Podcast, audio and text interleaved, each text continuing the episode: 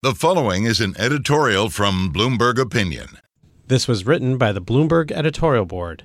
The data are indisputable. The cost of owning or renting a home has become too high for many Americans. In New York City, the problem isn't new, but it's getting worse. Rent control policies have been counterproductive, and publicly funded construction has been insufficient. New York needs to build a lot more homes. Mayor Eric Adams seems to get it. He's rewriting the city's land use and zoning rules with the goal of building 100,000 new homes over the next 15 years. The mayor's plan would end requirements that residential developments include a minimum number of off street parking spaces, which will reduce the cost of building homes.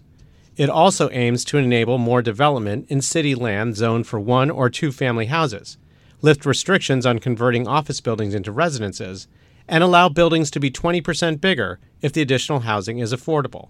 If they get the City Council's approval, these policy changes will make positive difference over the long term, and they could provide a template to other cities that are struggling with housing affordability. This was written by the Bloomberg editorial board. For more Bloomberg opinion, go to bloomberg.com/opinion or OPIN Go on the Bloomberg terminal. This has been Bloomberg Opinion.